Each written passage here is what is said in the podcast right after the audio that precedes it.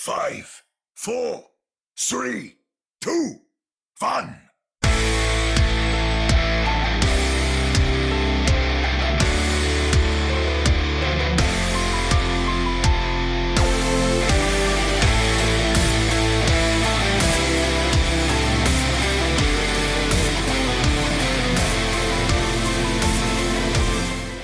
Welcome to another episode of the Ready Set Pwn podcast, your premier source for everything to do with the Toronto Defiant and the Vancouver Titans. I am Chris at Lightforce, the voice coming to you straight from the fall season.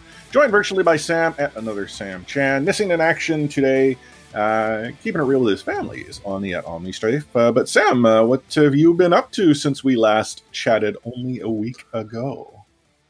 Absolutely nothing much like much like news in the Overwatch League, pretty much nothing. Uh, okay, you're fair to point out that maybe there hasn't been a whole lot of Overwatch League news, but never fear. We here at RSP um, did a little digging, gathered some content to share in this podcast, and ultimately have uh, some news to share on the Titans I'm, and Defiant front. I mean, to be fair, it's like everybody listening now. It's it's going to be a solid hour, so Oh yeah, totally. I mean, I I like the sound of my own voice so much that I can just talk and talk and talk. We've definitely done more with less. We'll give it that. That's true. Uh, the other thing that uh, I also want to uh, talk about straight off the top is again Extra Life. Uh, we talked about uh, Extra Life and uh, what it means to us here at uh, Ready Set Pwn in our last episode. we are still looking to uh, recruit uh, those of you who are part of our community to join us as we look to raise money for the Children's Miracle Network Hospital Foundation. Um, and that ultimately could be for those of you who happen to reside in the United States, those of you who happen to reside in Canada. You can support a Children's Miracle Network hospital in either of those countries and help raise funds by being part of Team RSP. And the easiest thing to do is simply to go to our Extra Life uh, website, which, as far as a link is concerned, can be accessed by going to bit.ly slash RSP Extra Life 2020, clicking the big join now button or join the team button and sign up. Now, if being part of the team isn't maybe, you know, up your alley, I ask if you can to, you know, help promote uh, the Extra Life campaign on social media. Engage with us on Twitter, on Instagram, on Facebook, retweet, like, um, even reply or, or engage if you have questions. I'd be more than happy to, to answer them. If you have questions, ask them. Uh, any of us here at RSP would be happy to go and, and, provide the details that we have, but the campaign itself is a phenomenal one. Um, specifically for me, uh, we're supporting the BC Children's Hospital Foundation, and I can speak firsthand that that hospital is top notch. But even though it is top notch to stay that way, it requires the help of of us out there. And as gamers, you know, what better way to support kids by playing games? So again, you'll see us talk about this on upcoming episodes. We'll talk about it on social. You'll talk about it in Discord. Uh, we actually started talking a little bit about it in uh, the Vancouver Titans Discord, and the hope is uh, we'll be talking about it in the Toronto Defiant Discord uh, soon enough. The other thing I wanted to talk about is the contest that we currently have live, sponsored by a listener of ours and one of our patrons, uh, Corin. He has generously donated uh, two skin codes to give away to a loyal listener if you didn't catch this contest that we shared at the end of last episode, it requires you to leave us a message uh, where you give us your best either Titans or Defiant chant. Or if that is maybe not up your alley, I'm willing to accept the reason as to why you support the team that you do. Again, why do you support the Vancouver Titans? Why do you support the Toronto Defiant? One or both doesn't really matter. Ultimately, the best uh, will win one of those codes. We hope to have one for each team. That's why there's two. And that contest is ongoing through to the grand finals. There's still plenty of time to enter. If you're curious how to get that to us, you have to wait until the end of the episode when I provide you those details. Last, what are we talking about this episode? Well, we're going to talk a little bit about what's going on in the world of the Vancouver Titans and Toronto Defiant. There are some uh, tidbits to share. The Overwatch League is also going into their, at least the start of their All Star weekend. So we've got All Star news. There's news about uh, uh, Overwatch, about Blizzard, uh, some articles that uh, we've discovered that uh, we wanted to talk about. So, you know what? Let's waste no further more of your time. Let's get ourselves into the payload. Moving the payload! Join me! The biggest news, at least of today, and if you happen to be listening to this podcast as you would normally, either Wednesday or a subsequent day, and not tune into the live stream, because again, we are live on Twitch right now, is that uh, Suna shared today in his Discord that he has been sick. Uh, he had actually been offline for a number of days, and he shared today that he's actually been battling COVID 19. Um, I'll be quite frank, I don't know of really any other player in the Overwatch League uh, that has, unfortunately, in, in this circumstance, you know, caught the virus. Uh, Suna has shared that he has. And in his own words, he described it as being uh, tough, um, that he's he's sore and sick. Uh, but he did stream today, and he seemed to be doing better. So I'll take that as a sign that maybe he has experienced some tough symptoms, but not the severe ones that we've read about uh, either online or heard on the news uh, that uh, potentially require hospitalization. But for those of you who listen to our podcast who've been wondering, like, oh, you know, is COVID 19 real? I can assure you it is. And, you know, Suna picking it up uh, is really no different than you or I. It is, yes, a virus that your body has to, to deal with. And for some of us, it may require you know medical intervention and and heaven forbid something more significant than that. So you know from uh, myself here at RSP, I'm sure I can speak for Sam and Ollie and really our entire community. Suna, um, please you know uh, stay safe. Obviously, you know take whatever time you need, do whatever you need to do to to get better, and then we're all uh, thinking of you. Yeah, for sure. Get well soon, Suna. Prior to learning this today, though, we did have a, a rundown that uh, started off uh, with us talking about the Toronto Defiant, and they have started their search for a head coach. So, in our last episode, we talked about how their interim head coach uh, had been let go, and and as a result, uh, you know what might uh, be needed to to start the process over. Well, they are looking to find someone. Now, you might be wondering, well, how do you know? Well, the Toronto Defiant quite publicly had uh, shared the uh, a tweet and, and, through all their social channels that they are looking for a head coach. And uh, myself and, and, many others decided, ah, let's go take a look at the job description. I mean, I was curious, like, could Chris at Lightforce become the head coach of the Toronto Defiant? I'll tell you straight up, not at all, because I do not meet any of the uh, the job requirements within the uh, summary of uh, responsibilities.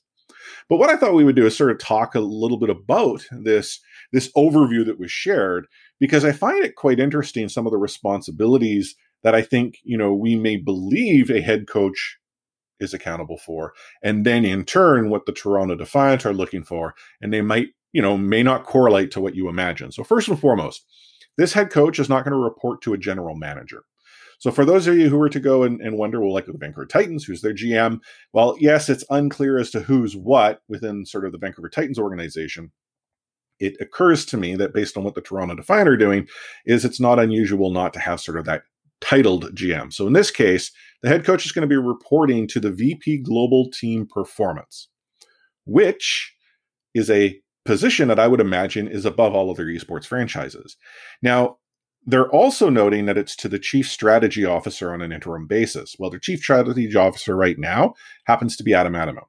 So whomever they hire is going to be reporting to Adam on an interim basis. But uh, the VP Global Team Performance is the one who's ultimately going to be calling the shots.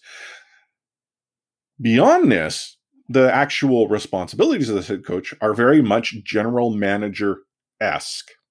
So it's not that VP of global team performance. That's a real, you know, mouthful of a role that's going to be making all decisions. It's the head coach that's actually going to be the one managing their staff.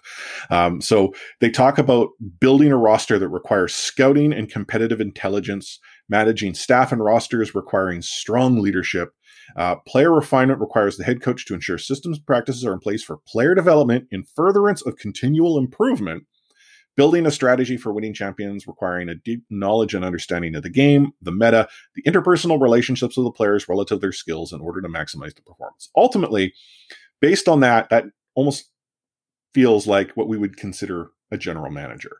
Yes, the title is head coach, and yes, they're you know they're probably responsible for the the game plan, so to speak but I think we're now going to see sort of those duties fall to other coaching roles, whether it be an assistant coach, whether it be an analyst, whether it be a strategic coach. I mean, all the different coaching um, roles that we've seen within the Overwatch League. But having taken an opportunity yourself, Sam, to to read over the, uh, the job requirements and responsibilities, are you going to uh, throw in your application? I mean, it, only if I'm only giving us more material to talk about week over week, right? The fastest, oh. the fastest hire and the fastest fire in in Overwatch League history. Yeah, damn straight. I mean, if you happen to go and get hired by the Toronto Defiant, you're totally going to become the RSP insider. I mean, we'll keep that on the down low. No one will, and therefore it. break my NDA immediately. Yeah, yeah. It's um, um okay. Sorry, go ahead. Yeah, like if correct me if I'm wrong, they they're also currently without a GM too, right? Well, so but that's the thing is yes, they don't have a GM. Like they have not replaced, uh, you know, Jay who had who had sort of either stepped down, retired. We'll talk about Jay a little bit later. And uh, ultimately, they had Lil as their interim head coach when Feifei had stepped down, and I guess Adam was probably the guy at the top, unless you could sort of consider Baroy there. But I, I kind of feel that Baroy was more in the coaching capacity. So to your answer your question, no, there is no GM. Yeah, I, I think in esports and maybe maybe specifically more Overwatch, they're still trying to figure out what the what the core roles are called. Like like case in point, we we often reference you know hockey, a bit of basketball, things like that because those those are mainstream here. But like if we we go over to your other love or your first love in some instances, soccer or football, whatever you want to call mm-hmm. it, like like we don't call them head coaches, we call them managers because they're yes. they're managing players, right? Um, I think that's what they call it in baseball too, right? The, so yes, and the, the manager, right? like they, so the manager is the guy essentially in charge of all of the different bench coaches. Um, so there might be a bench coach, first place coach, batting, like all the different coaches are quite positional yeah. or purpose driven. The manager is sort of the person at the top of that. Rounds it off in, in into place, right? So, yeah. so like I, I think like we're we're getting into semantics a little bit here with with like okay, was this a coach's role? Is this a GM role? Um, I think at the end of the day, every team obviously needs, um, whether you call them coaches or analysts or both, like you need players, you need people that are watching what your own teammates are doing, but also what the competition is doing, and and you know taking strategies and, and improving, and and and so so that's what we would classify as coaching. Um, but they all we what's really important that we'll talk a little bit about later is is this kind of team relations, team manager role, which is which is the connection between the team, the players, potentially agents. Um, like there, there's like all these kind of you know different parties that are all serving their own specific interests. Hopefully, all these align when when the parties join mm-hmm. together. Mm-hmm. But like you know, being the glue people between all these different parties, making sure they're all happy. I think like that's become essential as well. And then of course, there's kind of your strategic managerial operations um, and then and then later we get into the boring stuff nobody ever likes to talk about, like sponsorship and making sure your sponsors are happy and all that kind of stuff. So so like there's all these kind of floating bits, and I think what we're seeing is is is overactive is trying a little bit of a reorg, maybe maybe mm-hmm. not on the surface, um, because you know they're still trying to hire a head coach or or whatnot. Um, but but I wouldn't be surprised if they end up not filling the GM role and and it kind of goes direct like the the the coach also kind of handles a bit of the the team personnel, for example. Um, yeah, because because I mean, back when we just covered only covered the Titans, it was kind of speculative. Like, okay, well, if there was a general manager for the Titans, would they have would they have oversight over who plays game to game, or who's on the roster, or who would be good on the roster, like those kind of moves, or is it purely kind of logistical management of of the team? Right? And and we we never really got a finalized answer off that, right? But but in terms of of maybe what the Defiant have learned after you know three years is a lot of that player decision making. You know, the coaches are referencing to the GM. I, I'm making this up by the way, but like but like they're telling the the GMs like, hey, so and so isn't working out. What if we took a look at at this other player? Um, and and so why have that extra person if that coach can, you know, obviously with the support of other other team members around them, make those decisions themselves. So so in some ways I can kind of see it making sense, but I think to the initial discussion that we were talking about in Discord when the news initially dropped, it seemed like they were asking for an awful lot out of one person. Sure. And you know, we would be remiss not to point out that when you read through the overview, there are some other positions that come into play. So, for instance, um, one of the responsibilities is to work with both the team manager, Toronto Defiant, and director, team operations, North America, to align with OAM's Overactive Media business unit. Mhm. The fact that they have a team manager, comma Toronto Defiant, leads me to believe that that person is also null. Now, I don't necessarily know if that team manager position is above the head coach between them and a director of sort of team operations, or as we're going to talk a little bit about uh, later, based on an article that uh, uh, Over GG had uh, published about this role of a team manager and, and what it entails, is is sort of either lateral or below. Like again, there's we're not entirely sure of the structure, but functionally, this head coach position does seem to be elevated based on what we've come to expect. Hmm hmm Yeah, and and the the comma to Toronto Defiant leads me to believe that there should be a team manager, comma Toronto Ultra, team manager, comma Mhm. Mad Lions, et cetera, et cetera.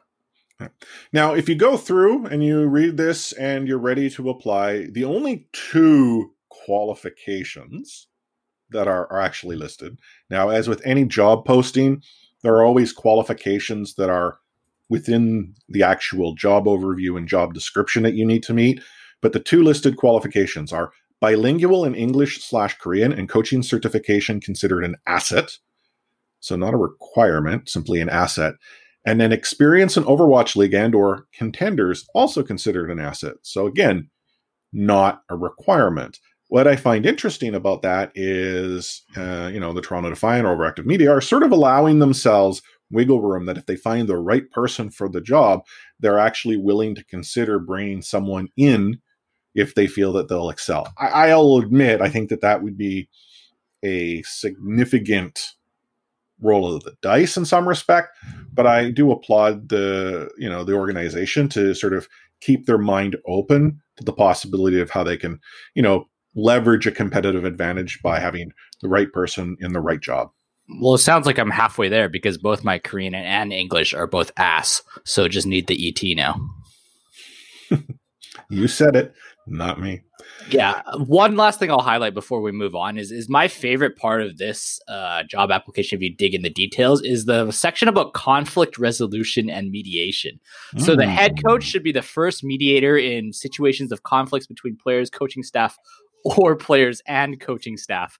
In situations where the head coach is involved in a conflict in such a way as to makes this role as either a neutral arbitrator impossible, team operations that Toronto Defiant should fulfill this role. So so it seems like they're they're well planned for a mutiny. Um, but also that also disqualifies pretty much every single person we know um, in RSP family. What are- you talking about? I am the most neutral arbiter that exists, hands down. Um, maybe fingers crossed. You're right. I don't know if that's a sort of cover all bases or if it happens to be a experience learned. We truly don't know, but you're right. It is there. If you are interested in applying, uh, the Toronto Defiant Twitter account's got it, I believe, pinned. If not pinned, it might have been replaced by their uh, tournament that we're going to talk about in a moment. Um, we've tweeted from RSP, and you can find the link in RSP Cord dis- or RSP Discord as well. Moving right along, let's talk a little bit about the All Stars. So the Overwatch League All Stars were announced. The Vancouver Titans have one All Star. Uh, the Toronto Defiant have three. So Shockwave is the sole Vancouver Titans All Star representative. You'll understand why I am sort of emphasizing with air quotes All Star representative. Uh, whereas the Toronto Defiant actually have uh, one in each category of, of DPS damage, tank support. They also are holding these sort of all star uh, showcase events, and Dalton made it uh, in the Widow 1v1 for, for Vancouver. Uh, meanwhile, Toronto had a fourth uh, in Logix uh, make it to the uh, the same uh, event. Now, what does this this all you know mean? Well, it sounds like the Overwatch League wanted to ensure representation from every team within the league, and considering where Vancouver sort of placed uh, and sort of how new many of their players were, I guess it was determined by whomever makes these determinations. The Shockwave was really the only one up to snuff. Now, you might argue, well, wait a minute, Toronto didn't do significantly better than Vancouver. No, but I mean, I don't have a problem with Agility's Korea and Nevix. And we also have to take into consideration that Asia and North America are two separate all star regions. So there's this difference of teams. Like there's more NA teams that need to be in the mix. Fewer. So this Asian is where actually, like you mentioned that you didn't have a problem. I definitely have a problem. I don't think Nevix is an all star. I don't think Really? Agilities is an all star. In fact, if I were to pick, uh, if I had to pick a Defiant DPS, I would prefer Logix, who was much more consistent over the the entirety of the season. But I don't understand why a 17th place team has three all stars in the tournament, regardless. And that's not even a knock. That's just factual. Hmm. Like, why? Okay, well, we'll talk more about the All Stars in the fray, but we also have to consider the NA All Stars are taking place uh, essentially the week before the grand finals, where you have two NA teams that are are set up in in I presume Korea. So I can't imagine it's it's easy to have representatives uh, from either the Fusion or the Shock as involved in this event, considering the time zones that. Uh, are are at play. But I mean, I, I guess what you're saying holds true. The the lower place team having as much representation as they do doesn't add up, especially when you consider Well, we'll- another. I think I think we'll I'll save my full didn't. comments for for how the All Star roster shape. Because honestly, even at this very moment when we're recording here, I don't get it. Because because there's actually there's shock players on the North American team, there's shock players on the Asian team. Like like any any way I kind of slice it, I could I couldn't make sense of it. And there's there's players on the fusion teams on both sides. And to top it all off, like when we're saying North America, are we saying North American teams? Because if we're saying North American teams, the majority of the teams obviously are in the North American region. If we're saying North American players, then like how is Shockwave the North American All Star? Okay, so it's it's it's NA region where the team was based, Asia region, NA region, not So so I thought about that, but Choi Hilbin is in the Asian region. Okay, well, we'll talk more about the All Stars in the fray, where you can ask a series of questions, and I can do my best uh, to to address them. Please as they- represent the league as I grill them. as as they come in. Um, Toronto Defiant are hosting a throwback tournament this weekend. So on on the 27th, kicking things off at 11 a.m. Eastern, 8 p.m. Pacific. Uh, each of the Toronto Defiant players is uh, essentially forming a team, and the throwback tourney is going to have them face off for a pretty prize. It's actually, I think, five uh, five grand US. That's uh, up for grabs in the prize pool. Now, the the tournament itself is a 10 team goats tournament. So each of Agility's Beast, of Cruise, Logic, Nevix, Numlock, Rocky, Surefour, and Zik are all picking a team. How this will all sort of play out, I imagine teams will just work into a draw and then continue to sort of play. Uh, it's a single elimination bracket. So ultimately, if you lose, you're out. And then see you later. Um, but uh, Vancouver Titan soon is involved. Zick uh, chose him to be on on his team. Um, Zik also has uh, FD God on on his team. A few others. Um, Numlock has uh, uh, you have to check out Numlock's tweet if you haven't. He he he put in pictures, which is uh, which is really awesome. Um, who else uh, had Are, tweeted? are we supposed to know any of those people? Because because I'll admit I, I have no idea. Well, I, I I'll admit I don't know either, but I mean you got to consider like they're probably also looking to pull from the competitive scene, which is I think kind of cool. Uh, then you have Kariv, who's got a pretty solid team, uh, including Custa, who's going to be playing with uh, with Kariv. He's got KSF, Linkzr, Dreamer, Space. Um, let me see here. Uh, Agilities uh, uh, has got Silk Thread. Uh, Ballin's playing on on Agility's team, which is kind of cool. Um, I like how Agility's announced his roster and included him in it.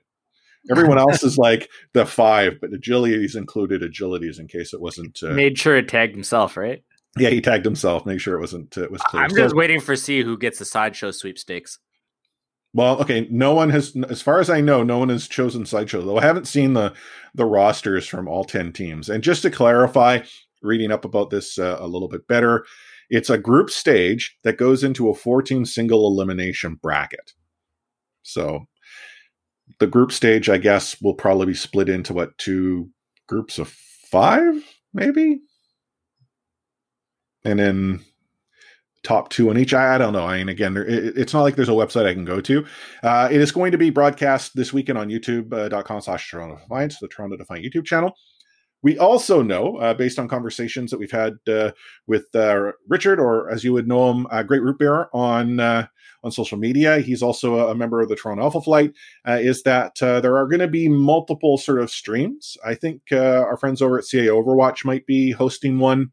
There might be others, but the intent is to, tr- to provide you as much action that you can watch. Because if you were to consider the number of sort of teams that are involved and the number of matches that need to be played, the multiple streams thing makes sense. Unfortunately, us here at uh, RSP couldn't uh, logistically make it work, um, but we're a you know functioning podcast and ultimately we like our voices. That's where our experience lay. So we'll break everything down next week and hopefully uh, be able to provide you insight uh, that we were to glean from that tournament. Staying with the Toronto Defiant, if you didn't hear, the Canadian Game Awards uh, were held uh, this past week, and the Toronto Defiant won an award for Best Canadian Esports Organization, which is phenomenal. But I, I'm I have to ask this question, and this is not shade at the Toronto Defiant.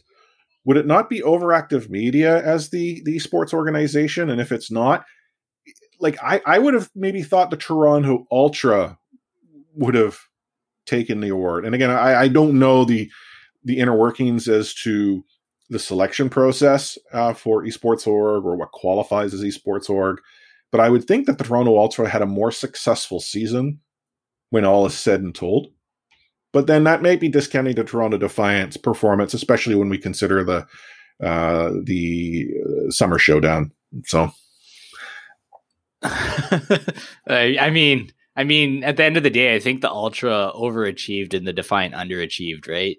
Um, sure. But I think we're judging it from more of a, a competitive lens. Like we, mm-hmm. we, obviously nobody asked us for votes, so so so it's not it's not purely based on on results driven or anything like that. And I mean, we've gone over and over and again. Like the Defiant have done a great job of cultivating um, a community over over this brand, and and you know hopefully that evolves for for everyone's sake including our own yeah and then the last thing i wanted to talk to you about the payload actually sort of impacts both the toronto defiant and the vancouver titans so let's start off with an article that uh, was published on uh, overwatch gg or over gg for those uh, who might follow uh, an article was published about the unsung role of managers in the Overwatch League, and and I actually found it a real interesting article, an interesting read. Um, it uh, talked to a number of managers such as Swing Chip and uh, Avala. Um, and there was uh, Stephen Kim from Excelsior. So, in, in speaking to all these different managers, talked about not only sort of the manager's journey as to how they got into the position they are, but really what was up with their day to day. And you know, some of the the things that we learned were, weren't too much of a surprise. Um, I mean, when we we think about the the concept of what the manager is up to, is really they're they're like the player support, you know, personnel department. They're there to ensure that uh, the players themselves focus on on what it is their job happens to be, and that is the game. You know, playing the game, broadcasting, what have you. So it might be helping the players out to ensure that uh, their their gear is ready. Um, we think back to conversations we've had here on the podcast and some of the comments like Vancouver Titans players that expresses their inability to go out and get groceries or or not really understanding the area. Well, that's sort of where the manager sort of fills that void. And if we think specifically to the Vancouver Titans, that's sort of a role that Harsha kind of played in their first seasons last year. But the interesting tidbit as it uh, pertains to the Vancouver Titans is actually about Swing Chip. So Swing Chip, who happens to be the, the team manager for the, the Florida Mayhem currently, had actually reached out to the Vancouver Titans last year about uh, any possibility of becoming involved with the team. And uh, the Vancouver Titans uh, essentially rebuffed her her inquiry, advising her that they were looking for someone on site in in Los Angeles. Now, the translator role that was filled at the time that was June, who uh, who took it. Now, I don't know if what Swing Chip was inquiring was about the translator role or a potential manager position because that wasn't entirely clear within the the article itself. But why this is, is interesting she does go on to talk about how much of what we saw that took place within the Titans and sort of the old roster exploding, disappearing, whatever you might want to call it, um, may have been related to sort of the hole that was left when Harsha departed, and it really wasn't that team manager position, the person that sort of helps the players bridge into the community that they're new to. Um, there are some other sort of conversation as to how you know players in the Korean scene don't forget you know situations such as these, and that might impact the ability of the Vancouver Titans to acquire top Korean talent moving forward. So, if you are a, a fan of the Vancouver Titans or simply a you know curious about the team manager role, I, I strongly encourage you to give this article a read. Yeah, no, I think I think their swing chip definitely took some swings.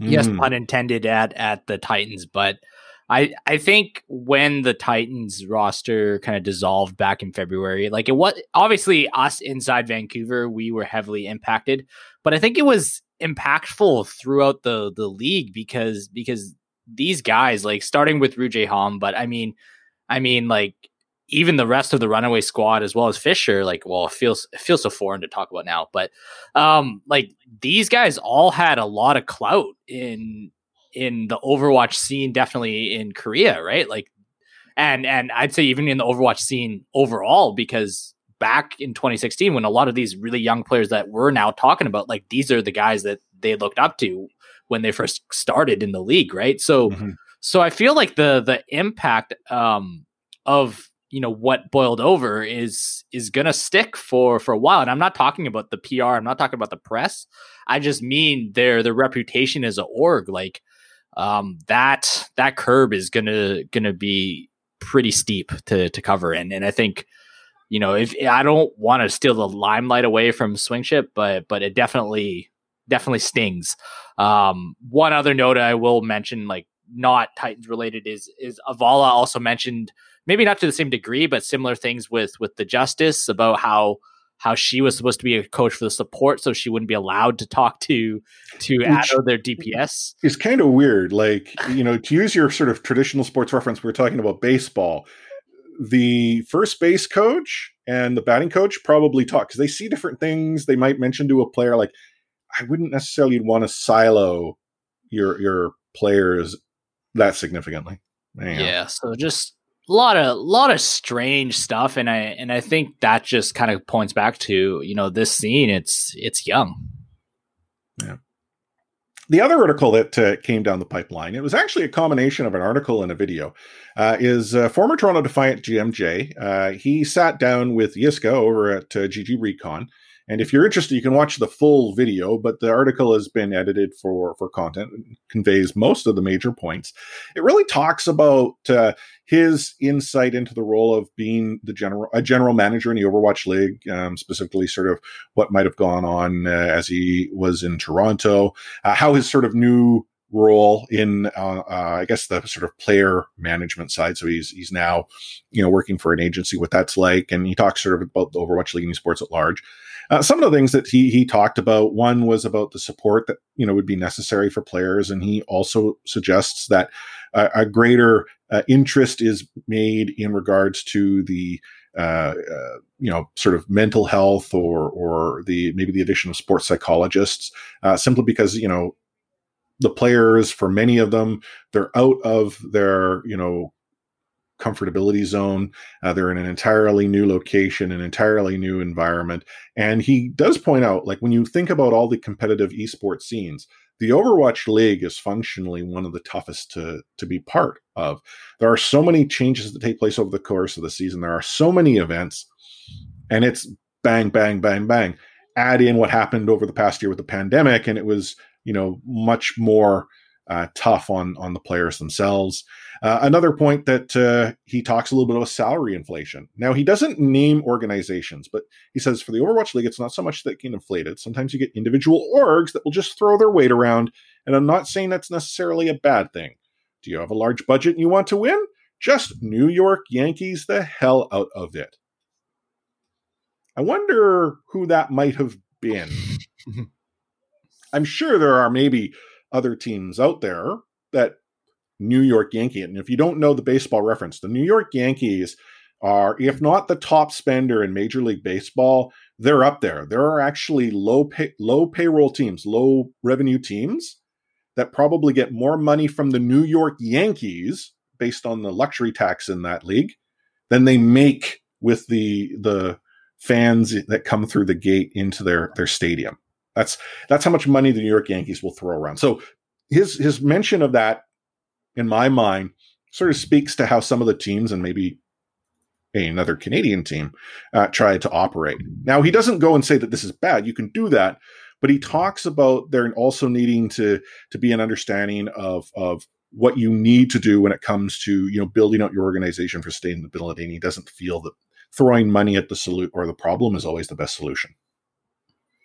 Yep, and and like I I love the Yankee comparison, but I think for for every Yankee team, there's also a Kansas City, right? So so like I think it balances itself at the end. I think like what I found kind of fascinating about this is is you know this perspective of the new contracts. I think he breaks it down pretty well on how it's a it's definitely more beneficial to orgs than it is players.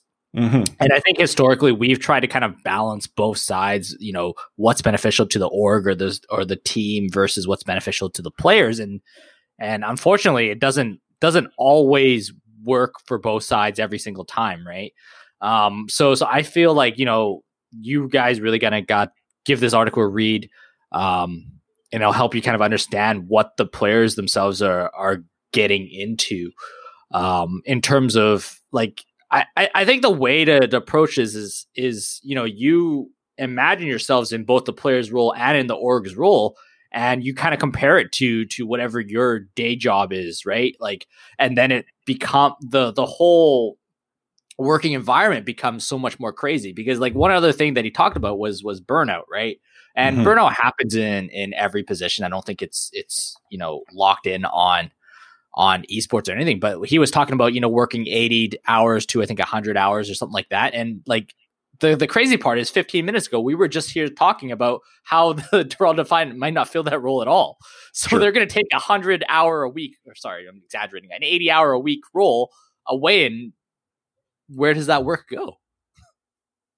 So so like I it's it like all of the stuff that's coming out at the same time is is super fascinating to me.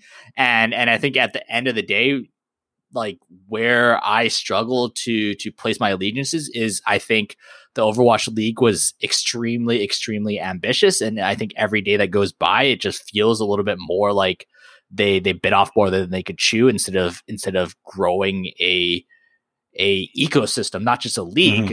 or organically and then one final note from the article, and this is something that, you know, I know for those of you who listen to the podcast that are members of uh, RSP Cord have, have talked about, is players immediately jumping into Discord or going on social media and apologizing for losses. He actually talks about how he told his players not to go on social media after a loss, not to go on to Reddit, not to go on to Discord, because one, there are some hot takes, including those from podcasters. and he doesn't actually say podcasters, but they're definitely hot takes. And two, it, it, doesn't, you know, serve any benefit. You you obviously tried to play well enough to win. It didn't work out that way, and now you're going to have a bunch of people telling you how to do your job who may or may not have a clue of how you actually do your job. So, if you are a Overwatch professional player or someone who is in the competitive scene, I think that's sage advice. Don't need to go into social media right away take a moment, collect yourself, take that breath, maybe even sleep on it before you do. You'll be better for it. Trust me. Uh, it's one of the reasons why I try not to go into social media after all of our episodes go live because I, I, I, I might be a big guy, but I'm actually pretty soft. Take a shower, walk it off. Yeah. So we're going to take ourselves a quick break here uh, before we go into the fray. Back into the fray.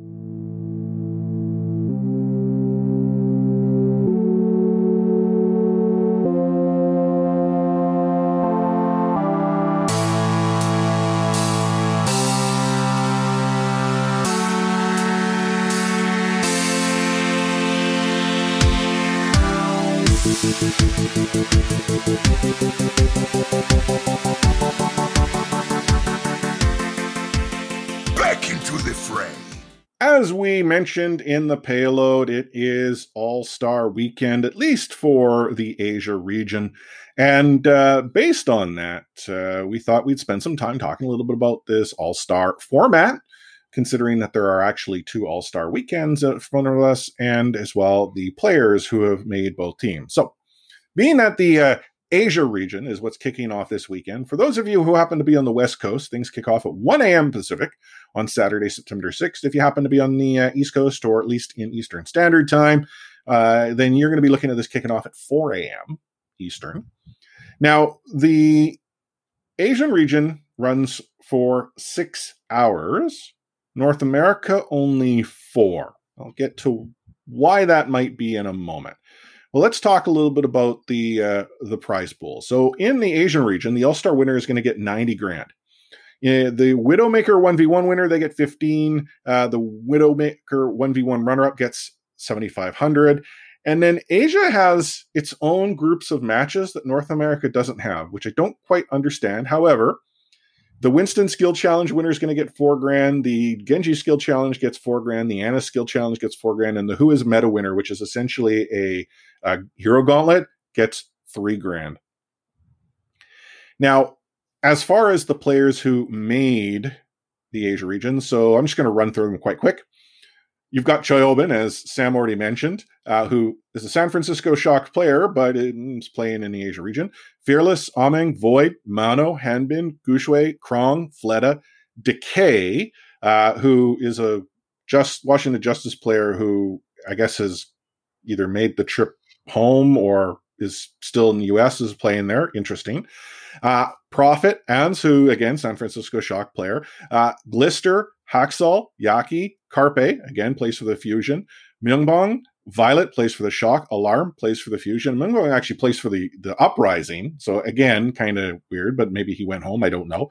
Uh, Lee, Lee Jigong, uh, Shu, JJoNak, Toby, and Itzyaki. So you're right. I'm not entirely sure sort of the structure there.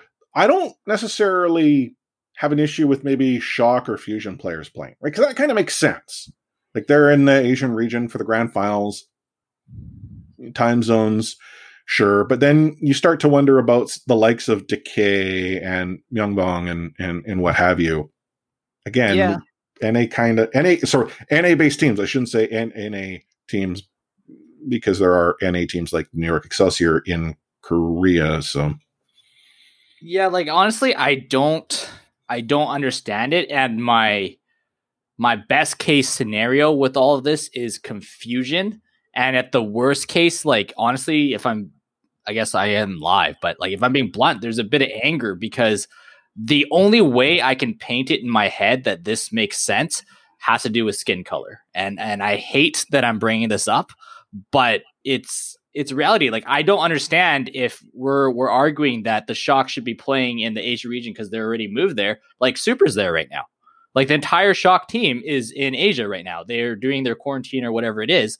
So if if you know we're rewarding these guys um, as as all stars and a chance to in, win some extra bucks, which you know well deserved to, to each of them, then you know make them play in a situation that's that works for them uh, on the other hand, like you mentioned, Decay, Yaki, like are they in Asia right now? Are they in in like you know still in Washington and in Florida, etc.?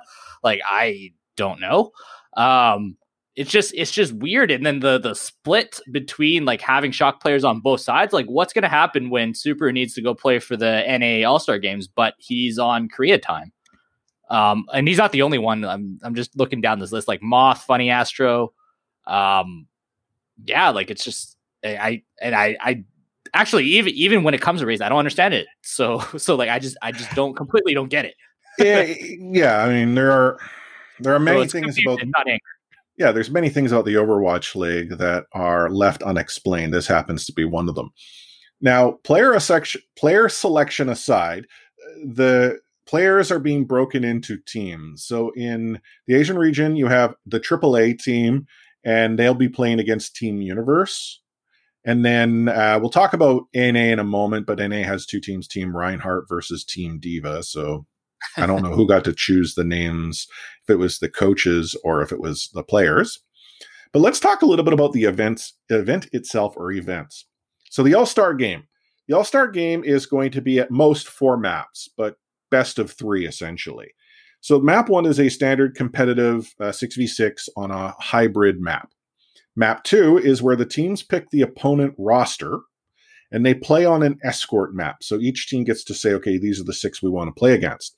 For the map, each team will submit six heroes for a 2 2 2 comp to be played by the opposing team, and the players will not be required to play their traditional rules. So, uh, if we were to give this as an example, uh, Shockwave, you know, might play Reinhardt if that is how things work. But again, the players get to sort of make those adjustments. Map three, Tiny Overwatch Workshop mode. So all the players start off with a tiny character model, but they grow in size as they do damage and healing using a control map. So this is going to be funky as all sorts. And if for some reason there is a tie, map four is all damage, all tank, all support on a first to two control map. Each round will feature all players playing one specific role. So that is equal. The other event, Widowmaker 1v1. So the Widowmaker 1v1, eight players are going to be invited to participate in a single elimination tournament. It's headshots only, no assault rifle fire, no capture point, uh, opposition to real after 60 seconds. this is pretty standard. We, we've seen this in the past.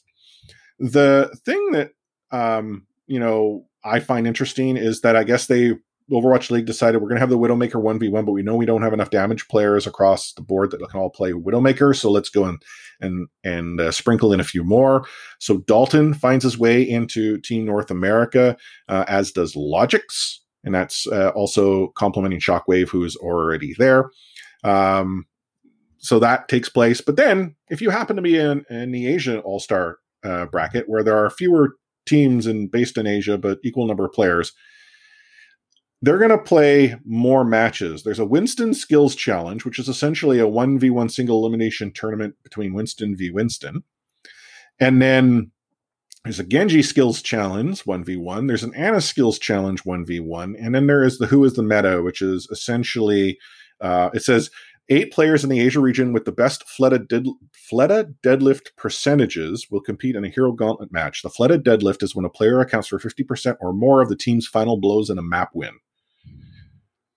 Okay. So I don't understand why the Asian region gets these additional matches in the longer amount of time. Like I I, I can't explain that. Like I would think in a showcase event you'd want to go in and and have, you know, more playing unless unless this happens to to have to do with the talent takedown. But even then, Asia has a, its own talent takedown. So, you know, in NA they're going to play four maps. In Asia they're only going to play two. So is it that they expect the talent takedown in North America to go the additional like how many ever hours? Like, it's it's so weird. Yeah, like I I mean I already went off once. Like I I don't know. Like Winston challenge, Genji challenge, Ana challenge. These all sound cool. Like when when when we think about it, it's like, oh yeah, we get to see who which Ana is the best. But like from a from a spectator standpoint, like the the widow was fun, but it got dull pretty fast. So so like I can't imagine going through this with like three other 1v1s. Um going back to like one of our our kind of repetitive themes throughout the season, like it really does feel like the the ones behind creating events like this think that we're just going to sit there for 8 hours straight watching whatever they they throw our way. So so like that well, that's my only explanation for this. You might if you want to earn tokens to, you know, unlock those uh, all-star I mean, if I watch all, all, of these challenges, will I be able to make it to those 200 tokens to get oh, that D.Va no. skin? no, not enough, but it might get you the few that you need. Um, anyhow, if you happen to be wanting to uh, watch the NA uh, All Star tournament, that's actually going to be on October 3rd. And uh, as far as who made the uh, NA All Star roster, so going through is Super, who happens to be in Asia but playing in NA. You got Space, Ben Best, McGravy, Hydration, Nevix, Poco, Shockwave, Soon, KSP. Okay, you know, Poco, who's also in Asia, I should have pointed that out. KSP, Dante, Agilities, Nico, Dogman, Crimzo, Jesky, Kariv, Moth, who again, Asia but plain, FD God, and Funny Astro, who Asia but plain. So there you have it. And I'm not going to tilt Sam anymore. Where's Exy? Uh, who? Well, you know, again, maybe Don't know, I don't man. know. I don't want to revisit it. Let's, Yeah. let's just move on. Now, what's happening in the Overwatch League uh, beyond the announcement of the All Stars? Well, Chengdu released their entire coaching staff. So, co head coaches Ray and Chen were, were released, as was their assistant coach Gary. Um, they're bringing back Rui, who had left the Hunters over the course of the season due to health issues. Rui's coming back, but they also announced as part of this change they're no longer partnered with the Royal Never Give Up. So, again, changes happening in Chengdu. And then the other adjustment is Gurnsha, uh, the strategic coach for the New York Excelsior, has left NYXL. So, no player adjustments as far as we know. Uh, no further changes, though. Again, the season itself is not yet over. I imagine we're going to start to hear more and more as the, the weeks go on. Have you ever wanted to play in the Overwatch League, Sam? Uh, can't say I have. Well, let's say you're suddenly motivated. The Washington Justice are holding 2021 season tryouts beginning this weekend. Exact timing to be determined. They released a tweet today inviting everyone to open tryouts. Now, open tryouts in the competitive scene aren't completely out of the ordinary. Uh, and you got to consider if you want to, you know, show your stuff, this is probably how you go about doing it essentially you have to fill in a Google form, and then in I can do turn, based on the form details, I presume they sort of pre-screen and then reach out to you and and get you set up on the tryout. Um, but uh, if you're interested in joining it, uh, you need to be free during the week of, of September uh, 28th. So again, sort of starts this weekend but goes on to the next week. Uh, you need to include your email, your Discord username, the location you're going to be trying out from the list of the previous teams you've played for. So Team RSP, obviously, for you and I. Uh, your current contract status. Are you a free agent? Do you have a current contract? And then your peak SR. So again, I'm going to presume they're going to pre-screen based on the details that you submit. Well, I don't think you and I need to go to this open tryout. We have the inside scoop with. Uh, well, we've been teammates with Stitch before, so, so We we, have that. We, We were have that teammates with built-in- Stitch. We have that built-in chemistry. I don't think we need to go in the open market. No, no, not at all. I mean, and like we were, we we unfortunately could not carry Stitch. We tried, we could not carry Stitch. You on main tank, me Some on some flex some support. dudes are just too short. Oh, we just Uh, lost all our subscribers there. yeah. But if you are uh, if you are wanting to try out again, uh, the Washington Justice Twitter account is where you want to go. The tweets there, Google form, fill it in. If any one of our listeners are trying out, I would love to hear from you. And I, again, I'm not going to make fun of it. I, I genuinely would support anyone who does.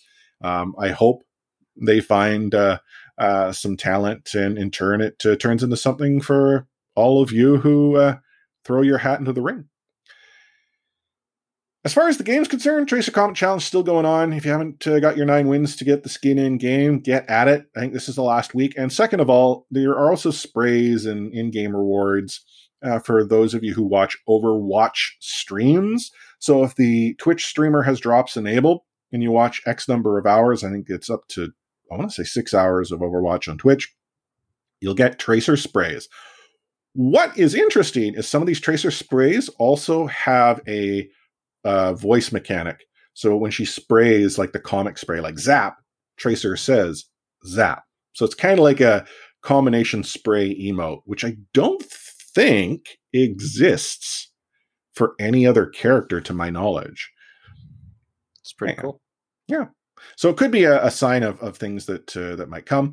And we didn't talk a little bit about this at all in the last episode, but the last patch that uh, rolled out with the comic challenge, uh, it increased the lever ban penalty in competitive. So if you play competitive and you leave consistently, you start to get banned. So the ban scale, well, the penalty that would Im- be imposed on you to give you a season ban is a lot quicker to obtain. So if you are a lever, think twice, or you may already have found you're no longer able to compete in competitive.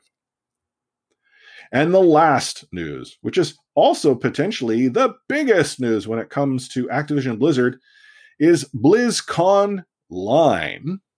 See what they did there? BlizzCon line has been announced.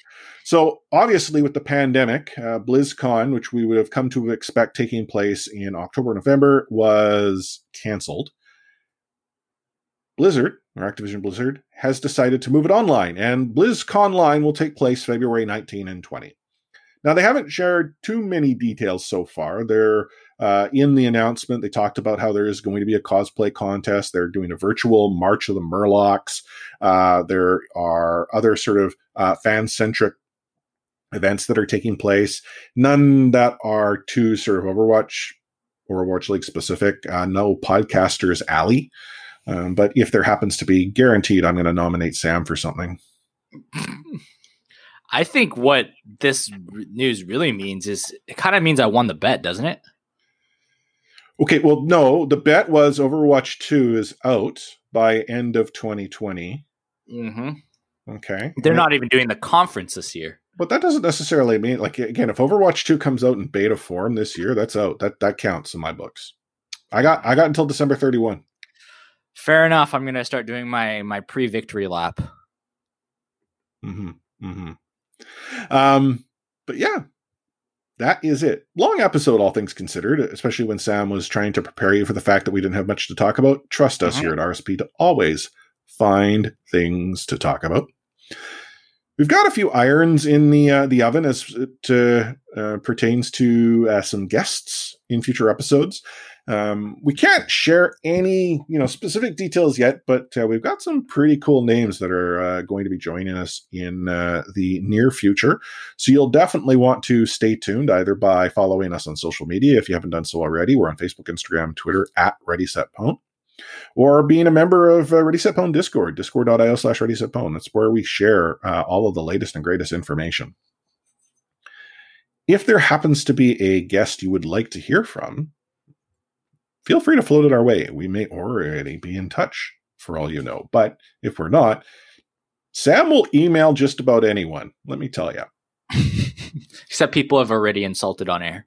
Yeah, yeah. He won't. He doesn't. He doesn't. Yeah, if the bridge is burned, Sam isn't going to go and rebuild it. But yeah, he, he will. He will reach out to anyone. But no, we've got some pretty cool guests lined up.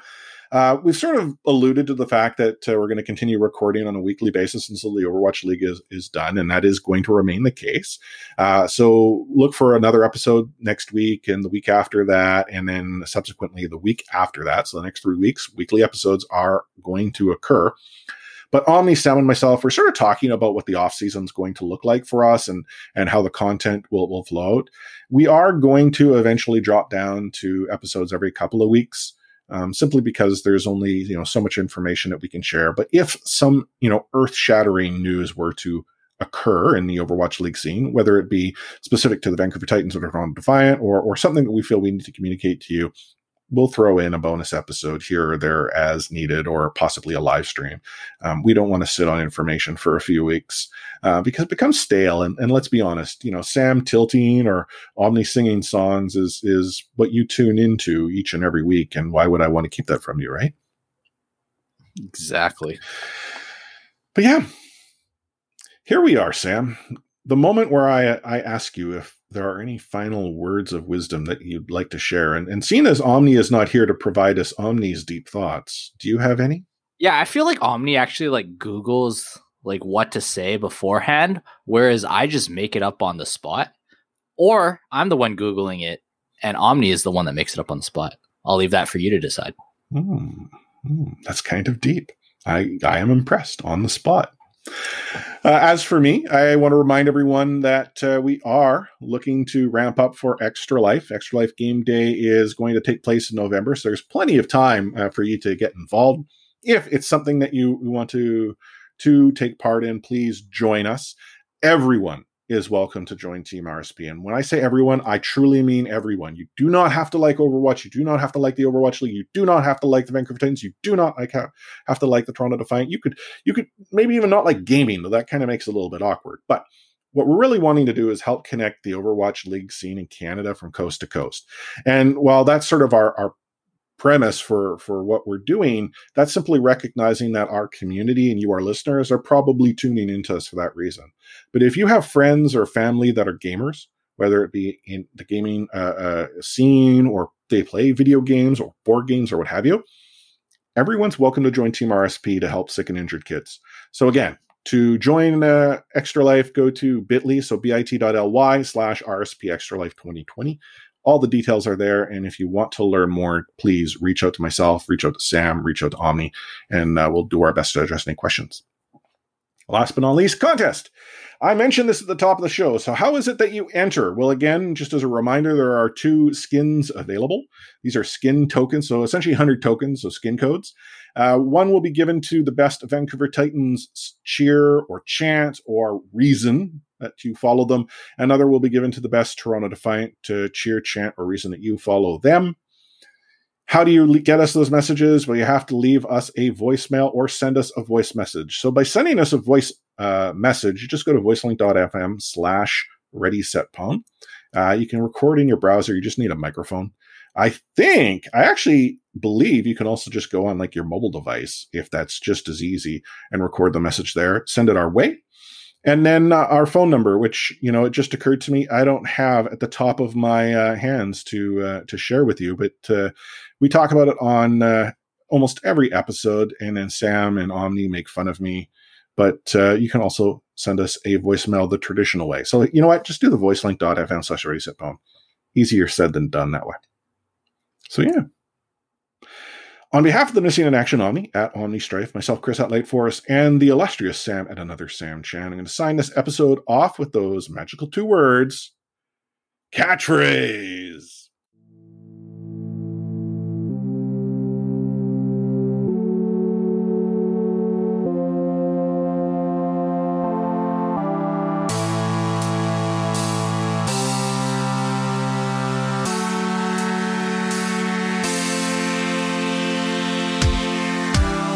Thank you.